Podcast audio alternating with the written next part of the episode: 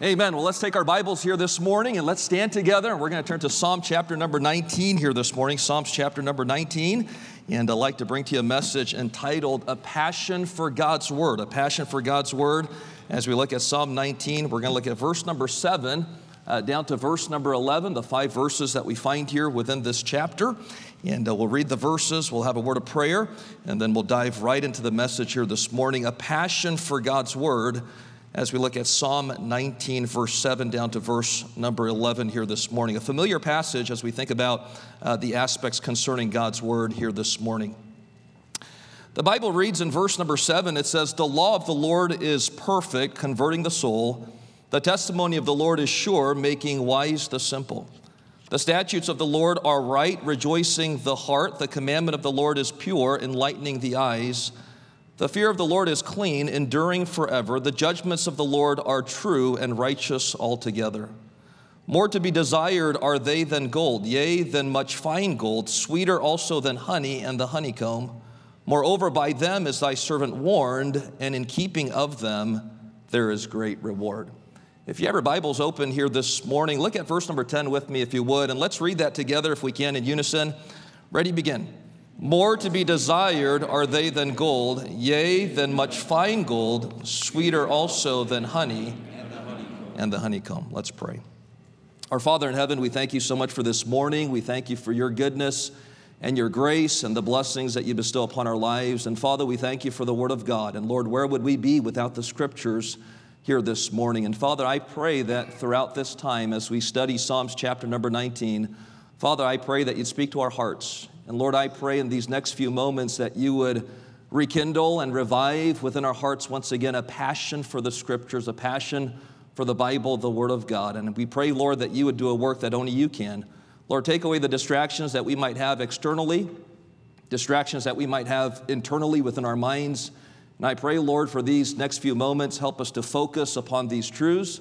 And I pray, Holy Spirit of God, that you would speak to our hearts and that you would do a work that only you can do. Father, we love you. We thank you so much for this morning. We pray now that you would be magnified and that you'd be glorified throughout this time, and we'll thank you for it. In Jesus' name we pray. Amen. You may be seated. You know, as we think about this subject and this title here this morning, A Passion for God's Word, the fact of the matter is here today that there are many different people in this life that are very passionate about many different things. There might be some people here this morning that are passionate about their careers and their job. There might be people here this morning that are passionate maybe about a car or maybe their hobbies. There are people here this morning that would be passionate about politics or maybe sports. And then there are some people here this morning that are passionate about their pets. There are some people that are passionate about cats. I wonder here this morning how many of you are passionate about cats. There might be a few of you here uh, this morning that are passionate about cats. And I think about a person by the name of Linnea Lattanzio. She's a cat lover. She lives in Parlier, California. And she lives on a six acre property lot, and she has a beautiful 4,200 square foot home. But the only thing is, she doesn't live in that home. She has a 4,200 square feet home, but instead she lives in a mobile home that is also located on that property, which is only 1,200 square feet. And the reason why she does that is because in that home of 4,200 square feet, she lets her cats roam free throughout that home as she lives in the mobile home. She has approximately 800 adult cats, 300 kittens, and for 25 years, she has been housing cats. And over those 25 years, she has housed approximately, get this, 28,000 cats that she has housed within her property. I mean, here's a lady that is passionate about cats. And as we think about uh, many of us here this morning, we might be passionate about sports, we might be passionate about our work, and nothing wrong necessarily to be passionate about certain things within our lives. But I pray here this morning that our greatest passions in life would be about the things of the Lord. I pray this morning that we would have a great passion to win souls, that we would have a great passion to go into this community and share the gospel of the Lord Jesus Christ. I pray here this morning that we'd have a great passion when it comes to our prayer life uh, when it comes to our fellowship and our communion that we have with our Savior. And then, as we think about the title and the specific message here this morning, I pray that we would have a great passion and a zeal when it comes to truth and when it comes to the Word of God and the Bible that we hold in our hands here this morning. Unfortunately, in America, it is a discouraging reality that more and more church going Christians are less and less passionate when it comes to the Word of God. I think about a Lifeway research that was done in recent years, and they simply surveyed church going Christians and they asked the question, How often do you read the Bible throughout the week? These were the results that they received. 32% said that they read it every day, 27% a few times a week, 12% once a week, 11% few times a month, 5% once a month, and then 12% rarely or never. That means, according to that survey, about 40% of professing believers that attend church regularly on a weekly or a monthly basis read their Bibles once a week or less than that. And I pray that the statistics here within our college would be a lot higher than that. But I wonder here this morning if we all took that survey, what would the results be? Uh, I wonder here this morning, did we spend time in the Word of God? Uh, I realize that's a very simple question. I realize those are baby steps when it comes to the Christian life, but, but did you spend time in the Word of God? And then I ask another question Did you spend unhurried time in the Word of God?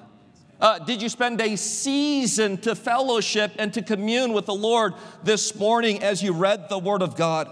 And the fact of the matter is, here this morning, without a passion for God's Word, and without a regular engagement with the Word of God, we will be stunted in our growth as a Christian. Uh, we will fall short when it comes to the victories that God desires for us to experience, and we will fail to mature and become fruitful and healthy Christians that God so desires for us to be here this morning.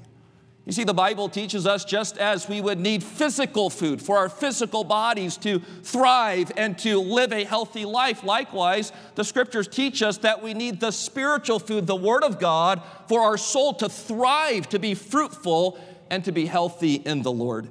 In Matthew 4 4, the Bible teaches, But he answered and said, It is written, Man shall not live by bread alone, but by every word that proceedeth out of the mouth of God. So I ask you here this morning, what are you passionate about? Uh, what, what causes you to wake up early in the morning? What causes you to stay up late at night? What, what do you get excited about? What, what do you delight in within your life, are you passionate about the scriptures, the Word of God that we hold in our hands? As we study Psalm 19 this morning, I want to share with you several principles concerning the Word of God that I hope will rekindle and revive our passion for the scriptures. First of all, notice with me as we look at verse number seven, I find here the attributes of God's Word. Notice the attributes of God's Word. And in verse number seven, it begins with the first attribute, and I find there that the Word of God is perfect. Uh, it is perfect. The Bible reads there, the law of the Lord is perfect. Uh, that word perfect there means entire, it means complete. And so the word perfect is not in this sense, in this context, speaking about being flawless, although that is definitely true concerning the scriptures here this morning. We would understand that. But in the context, what this word is speaking about here is that the word of God is complete. Uh, the Word of God is comprehensive, it lacks nothing, and therefore the Word of God is sufficient for us within this life. It is all that a person needs to live successfully in this life, to experience genuine joy and genuine satisfaction according to the scriptures. In 2 Timothy chapter 3 verse 16, the Bible teaches all scripture is given by inspiration of God and is profitable for doctrine, for reproof, for correction, for instruction in righteousness. Uh, the Bible teaches us that it's profitable for doctrine, what is right, and then reproof, what is wrong, and then correction, how to get it right, instruction, how to keep it right. And so the Bible teaches us that within the pages of the Word of God, we have everything that we need. We have all the resources that we need to live a life that is satisfied, to live a life that is successful, to live a life that experiences genuine joy and fruitfulness within this life. The Bible is sufficient. I think about what one person wrote this book is the mind of God the state of man, the way of salvation, the doom of sinners, and the happiness of believers. Its doctrines are holy, its precepts are binding, its histories are true, and its decisions are immutable. Read it to be wise, believe it to be safe, practice it to be holy. It contains light to direct you, food to support you, and comfort to cheer you. It is the traveler's map, the pilgrim's staff, the pilot's compass, the soldier's sword, and the Christian's character. Christ is its grand subject, our good its design, and the glory of God its end. It should fill the memory, rule the heart, and guide the feet. Read it slowly, frequently, prayerfully. It is a mine of wealth, a paradise of glory, and a river of pleasure. And therefore, we find in 2 Timothy chapter 3, verse number 16, and then in verse number 17, it teaches that it's profitable that the man of God may be perfect, thoroughly furnished unto all good works. And so we find here that the Word of God is perfect, it is sufficient, it is complete, it is enough to answer every single problem that we have within this life. It is enough to guide and direct every person to live a life that is abundant and to live a life that is victorious for our Savior, the Lord Jesus Christ. And so, first of all, as we think about the attributes of God's Word, it is perfect, it is complete, it is entire, it is sufficient for our lives. But then, secondly, I want you to notice with me uh, not only is it perfect, but we also find here in the latter portion of verse number seven, it is proven. Uh, the Word of God is proven. And the Bible teaches us in that same verse the testimony of the Lord is sure. As we think about that word sure, it means to be firm or faithful, it means to trust or believe. This means that the Bible is trustworthy.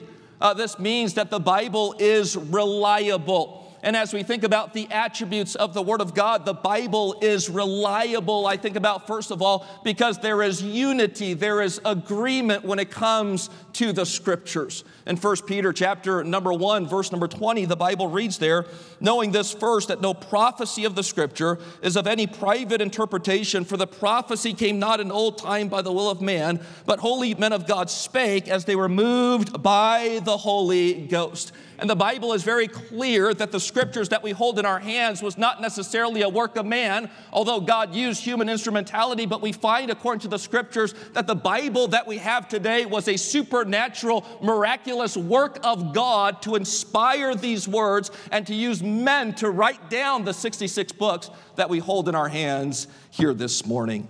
And as we think about these books, they were written by 40 plus different men uh, written by farmers and, and kings and businessmen and fishermen. But as we study the scriptures here, that was written over a period of 1,500 years on three different continents in three different languages, yet there is harmony. Uh, there is unity, there's agreement in the scriptures pointing to the fact that God is the author of the Bible we hold in our hands. And so we find here it is proven because there's agreement in the scriptures, but also it's proven because there's accuracy in the scriptures. Uh, I think about the fact that there's accuracy when it comes to its history. I think about one example here this morning the civilization of the Hittites that are mentioned several times throughout the Bible. And for some time, skeptics accused that it was fabricated. For many years, they could not find physical evidence concerning the civilization of the Hittites. But then the 19th century and the 20th, the 20th century comes around, and, and now we find archaeologists and artifacts that are being discovered concerning the Hittite civilization, that the capital was located in northern Turkey, and then also in Egypt. They find a treaty that is written bef- uh, between the Egyptians and also the Hittites. It is accurate when it comes to its history, it's accurate when it comes to its science. In Isaiah 40, verse 22, the Bible teaches that the earth is round.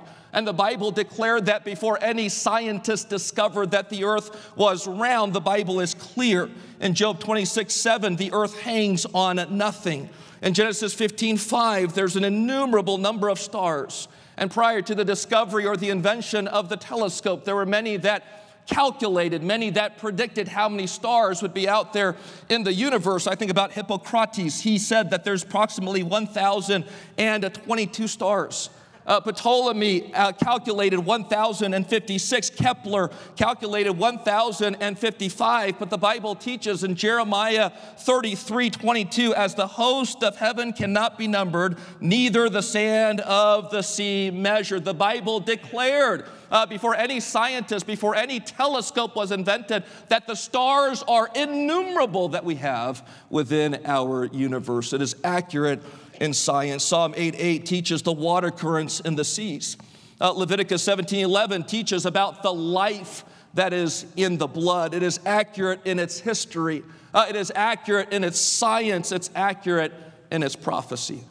Scholars have said that there are approximately 2,500 prophecies recorded in the Bible. Approximately 2,000 of them have already been accurately fulfilled uh, as we think about the first advent of our Savior, the Lord Jesus Christ, in his incarnation, his first coming, he fulfilled approximately 300 prophecies thousands and hundreds of years before he walked on this earth. It was prophesied, it was predicted in the Bible in Genesis chapter number 12 that Jesus would come through the seed of Abraham. In Genesis 49, it prophesied and predicted that Jesus would come through the tribe of Judah. In 2 Samuel chapter number 7, it teaches that he would be of the lineage of David. In Micah 5, verse number 2, that Jesus would specifically be born in a city called Bethlehem and Isaiah chapter 7, verse number 14, that he'd be born of a virgin conceived by the Holy Spirit of God. And it is the fulfillment of prophecy that truly sets the Bible apart from other religious books. And they say that there are over 25 other religious books that people of faith believe to be inspired, but as we think about some of the prophecies that they might make, it's so vague that you can probably apply it to any real event in history. But when it comes to the Bible, it is specific, it is detailed, that has been fulfilled exactly the way it was written according to the scriptures. And so, as we think about the Bible here this morning and its attributes, it is perfect. Uh, it is proven. There's agreement in the scriptures. There's accuracy in the scriptures. Also, I find here in verse 8 and 9 it is pure. Uh, we find that the Bible is pure.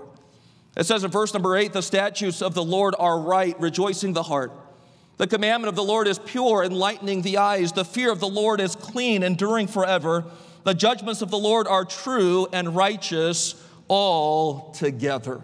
Uh, the statutes and commandments speak about the teachings of the Word of God concerning our manner of life, uh, concerning our behavior. And the declaration that we find here in these two verses is teaching us that the manner of living that is found within the Word of God is pure, it is right, and it is morally correct. And therefore, as we think about the teachings of the Bible here this morning concerning marriage between a man and a woman, that is pure and that is right and that is morally correct as we think about the teachings of the Bible when it speaks about only two genders, male and female, that is pure, that is correct, and that is morally right.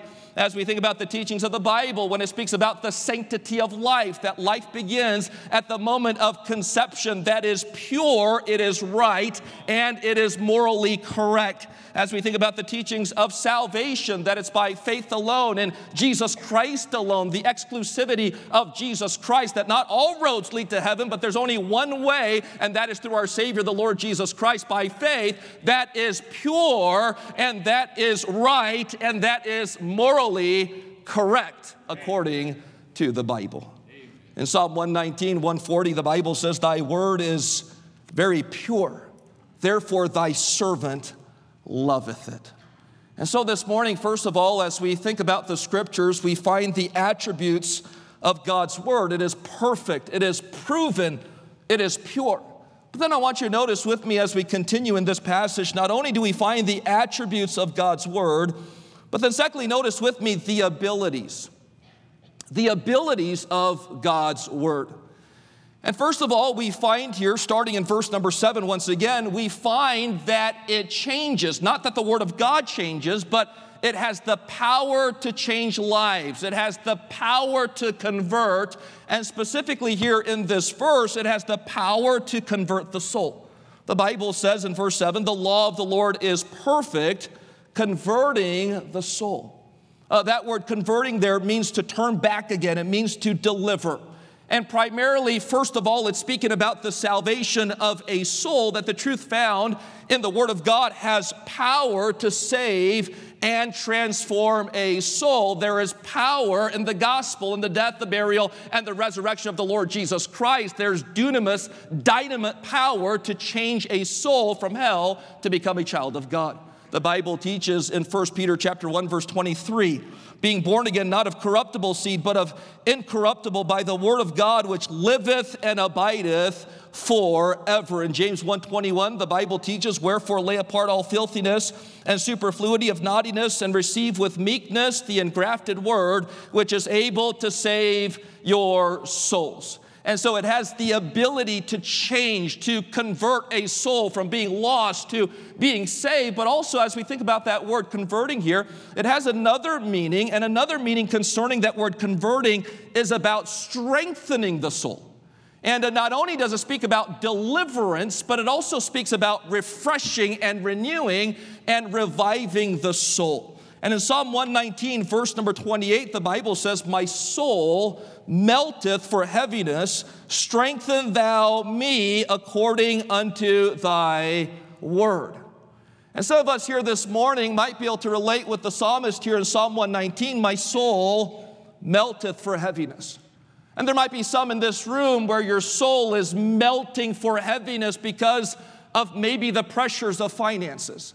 Uh, you might be, your soul might be melting for heaviness because of maybe a loved one that is sick here this morning. It might be melting for heaviness, maybe because of a prayer request that still hasn't been answered or fulfilled, and you might have a soul of heaviness and patience here this morning. Let me encourage you strength and alleviation of that burden and that pressure is not going to come from the world. It's not going to come from some activity. It's not going to come from maybe some other book that you would find. But the Bible teaches us the strength that we need for the soul to be alleviated comes from no other source than the Bible, the Word of God that we have here this morning. There is strength in the Word of God. In Psalm 119, 93, the Bible says, I will never forget thy precepts, for with them thou hast quickened me.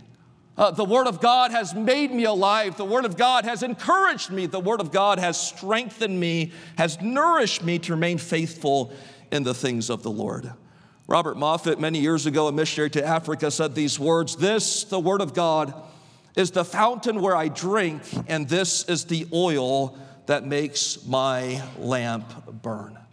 So we find here the abilities of the Word of God, it changes the soul. It converts a soul in salvation and strength, but also it converts the simple. Notice what it says there in the latter portion of verse number seven the testimony of the Lord is sure, making wise the simple. The simple person speaks about one who lacks understanding, one who is undiscerning.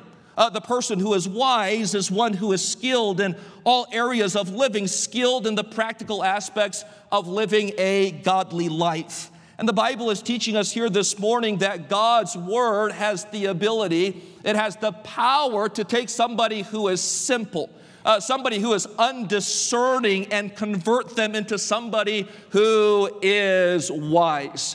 Uh, as we think about wisdom, it's not simply an accumulation of knowledge. Uh, it's not simply a gathering of information, but one who is able to spiritually discern that which is good and better and best. One who is able to discern the information and the knowledge that they have received, that they might apply it for the highest goals for God's glory and for His honor. And the Bible teaches us here that the Word of God can make us wise. And I don't know about you here this morning, but I need wisdom every single day of my life. Uh, I need wisdom to be the right husband to my wife. I need wisdom to be the right father to my children. I need wisdom to be a proper instructor in the classroom. I need wisdom to serve in the ministry of Lancaster Baptist Church and West Coast Baptist College. And we all need wisdom here this morning. And wisdom doesn't primarily come from people, and it doesn't primarily come from books, and it doesn't primarily come from experience, but wisdom primarily comes from the Word of God. It comes from the Lord, it comes from the scriptures and the Bible that we hold here this morning. The Bible teaches us in Proverbs 2 6, for the Lord giveth wisdom. Out of his mouth cometh knowledge and understanding. You might need wisdom for your classes. You might need wisdom for your finances. You might need wisdom concerning your future decisions as seniors going off into ministry. You might need wisdom for your relationships. Let me encourage you to spend much time in the Word of God, for this is where we receive wisdom. In Psalm 119, verse 98, Thou through thy commandments hast made me wiser than mine enemies, for they are ever with me. I have more understanding than all my teachers, for thy testimonies are my meditation. We find here has the ability to change, to convert the soul, salvation to strengthen, to convert the simple unto the wise. But then I want you to notice also it has the power to cheer. It cheers the heart. And in Psalm 19, verse number 8, the Bible says, The statutes of the Lord are right, rejoicing the heart. The commandment of the Lord is pure, enlightening the eyes. A 17th century preacher said this Other books may bring delight and pleasure, but only one book brings true joy. You in Jeremiah 15, verse number 16, the Bible reads there, Thy words were found, and I did eat them, and thy word was unto me the joy and rejoicing of mine heart. You know, Jeremiah was known as the weeping prophet. Uh, as we think about the character of Jeremiah, he was somewhat melancholic when it comes to his personality. He had a difficult ministry. He wasn't very successful, at least in the eyes of the world. Nevertheless, we find here that Jeremiah found great joy. And he didn't find great joy in his circumstances. Uh, he didn't find great joy in some favorable position, but he teaches us here that Jeremiah found great joy in the Bible within the scriptures. In Psalm 119, verse 111, the Bible says, Thy testimonies have I taken as an heritage forever, for they are the rejoicing of my heart. And so the Word of God has the ability to change, to cheer the heart. But then also, one more I find here in verse number nine it has the power to cleanse, it cleanses. In verse number nine, the Bible reads, The fear of the Lord is clean, enduring forever. The judgments of the Lord are true and righteous altogether.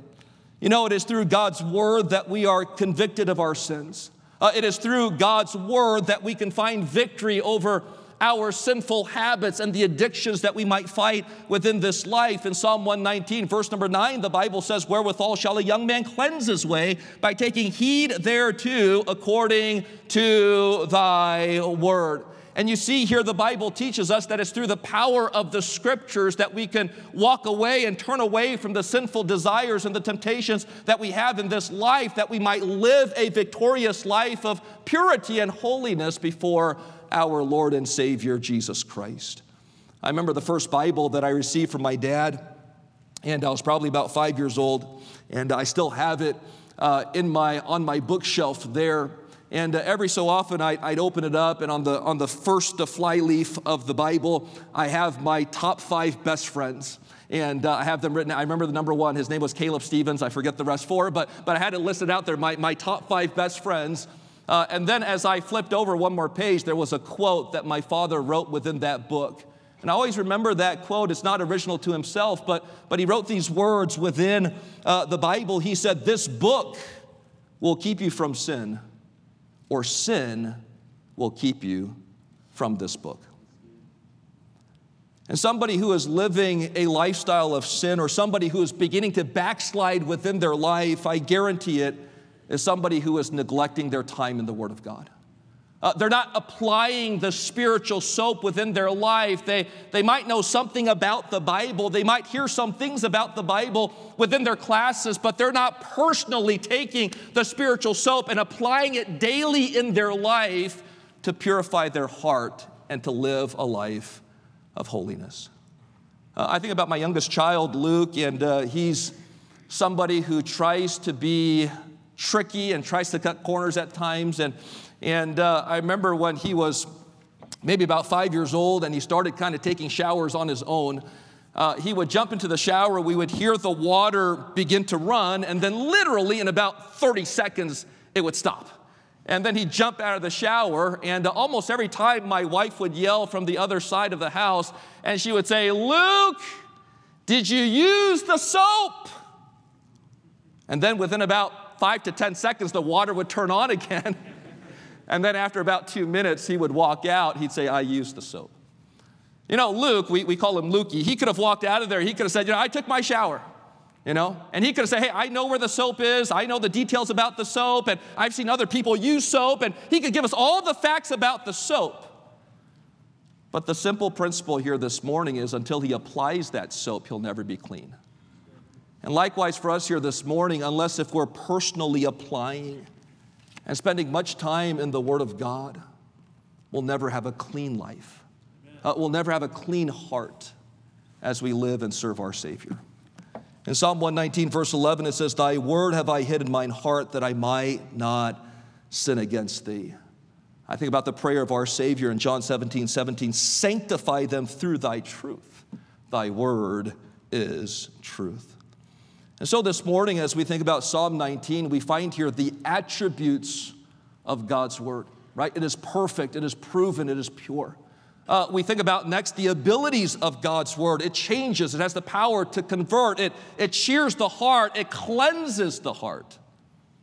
And then finally and lastly, here as we close, I want you to notice with me here this morning, we find the assessment then of God's word. The attributes, the abilities, and now then the assessment. And notice what the Bible says in verse number 10. It says, The Word of God, the Bible, is more to be desired are they than gold. Yea, than much fine gold, sweeter also than honey and the honeycomb. And David writes here because of the attributes of God's word, uh, because of the abilities and the power of God's word, we must then have a high assessment of God's word. Uh, we must recognize that it is precious. We must realize that it is priceless. It is invaluable as we think about the testimonies and the statutes and the precepts of God's Word. It is said that at the coronation of England's Queen Elizabeth II, the Archbishop of Canterbury presented her with a Bible and said these words our gracious Queen, to keep your majesty ever mindful of the law and the gospel of God as the rule for the whole life and government of Christian princes, we present you with this book, the most valuable thing that this world affords. And could I say here this morning, the most valuable possession that we have this morning is that book that you hold in your hands. Uh, the scriptures, the copy of God's word uh, the truth that leads us to salvation, the truth that leads us to live a victorious life, the truth that leads us to live a holy life, a life of satisfaction and fruitfulness before our God. In Job 23, verse 12, he writes, Neither have I gone back from the commandment of his lips. I have esteemed the words of his mouth more than my necessary food. And I wonder here this morning how many of us arose from bed and, and immediately there was a craving. Immediately there was a grumbling in the stomach, and you put on your clothes and you quickly made your way to the dining hall and you, and you had some breakfast. You have a craving and a desire. That craving and desire begins again probably in about another two hours, and, and then again probably in about another six hours. There's a constant craving for the physical food that we need in our life. But I wonder here this morning do we have that craving for the Word of God? Uh, do we have that desire to meditate day and night in the scriptures as the Bible teaches us in Joshua 1 and Psalms chapter number 1? Do we have that passion and that zeal that we need the Word of God desperately within our lives? In 1 Peter 2 2, Peter says it this way As newborn babes, as newborn babes, desire the sincere milk of the Word that he may grow thereby. Desire, it means to yearn after to intensely crave. Maybe you have a younger sibling. Maybe you've seen your parents raise your younger sibling when he or she was just a baby. And when that baby craves after that milk, it doesn't matter where they are. It doesn't matter if it's a fancy restaurant. It doesn't matter if they're in a church service. It doesn't matter if it's three o'clock in the morning. That baby's gonna cry and desire and yearn after that milk until finally that craving is fulfilled. And here Peter is commanding us. This is an imperative. as we think about the word desire. He says, just as newborn babes desire physical milk of their mother, you must desire the sincere milk of the word. One commentator writes about this desire its meaning encompasses such things as the strong desire a husband or wife has for a spouse, the strong physical craving that accompanies extreme hunger, the poignant longings one has for a deceased loved one, the intense desire a Christian parent has for a spiritual wayward child to repent and return to obedience, and the strong desires believers have for the salvation of an unbelieving family member or a close friend. I think about my mother who passed away with cancer back in 2014. And there are some times in my life when I have a desire to see my mother. There are moments in my life where there's a craving within my heart. I wish I can converse with my mother. Uh, I wish I can tell her about this burden. I wish I can receive counsel one more time from my mother. There's a desire and a craving. And as we think about that intensity, that's what the word desire means here in 1 Peter chapter number 2. Do you have that intensity, that passion, that craving, that zeal for the sincere milk of the word? I wonder here this morning, what do you desire? Uh, what, what do you crave in this life? Do you crave money? Uh, do you crave a position? Do you crave after a possession? Do you crave after some popularity? Do you crave after recognition? Do you crave after leisure or comfort? What do you crave after here this morning? What are you passionate about here this morning? Could I implore you and beseech you this morning that you'd be passionate about the Word of God, that you'd be passionate about the Scriptures, God's Word that we hold within our hands? You know, Robert Sumner wrote a book many years ago, is entitled The Wonders of the Word of God.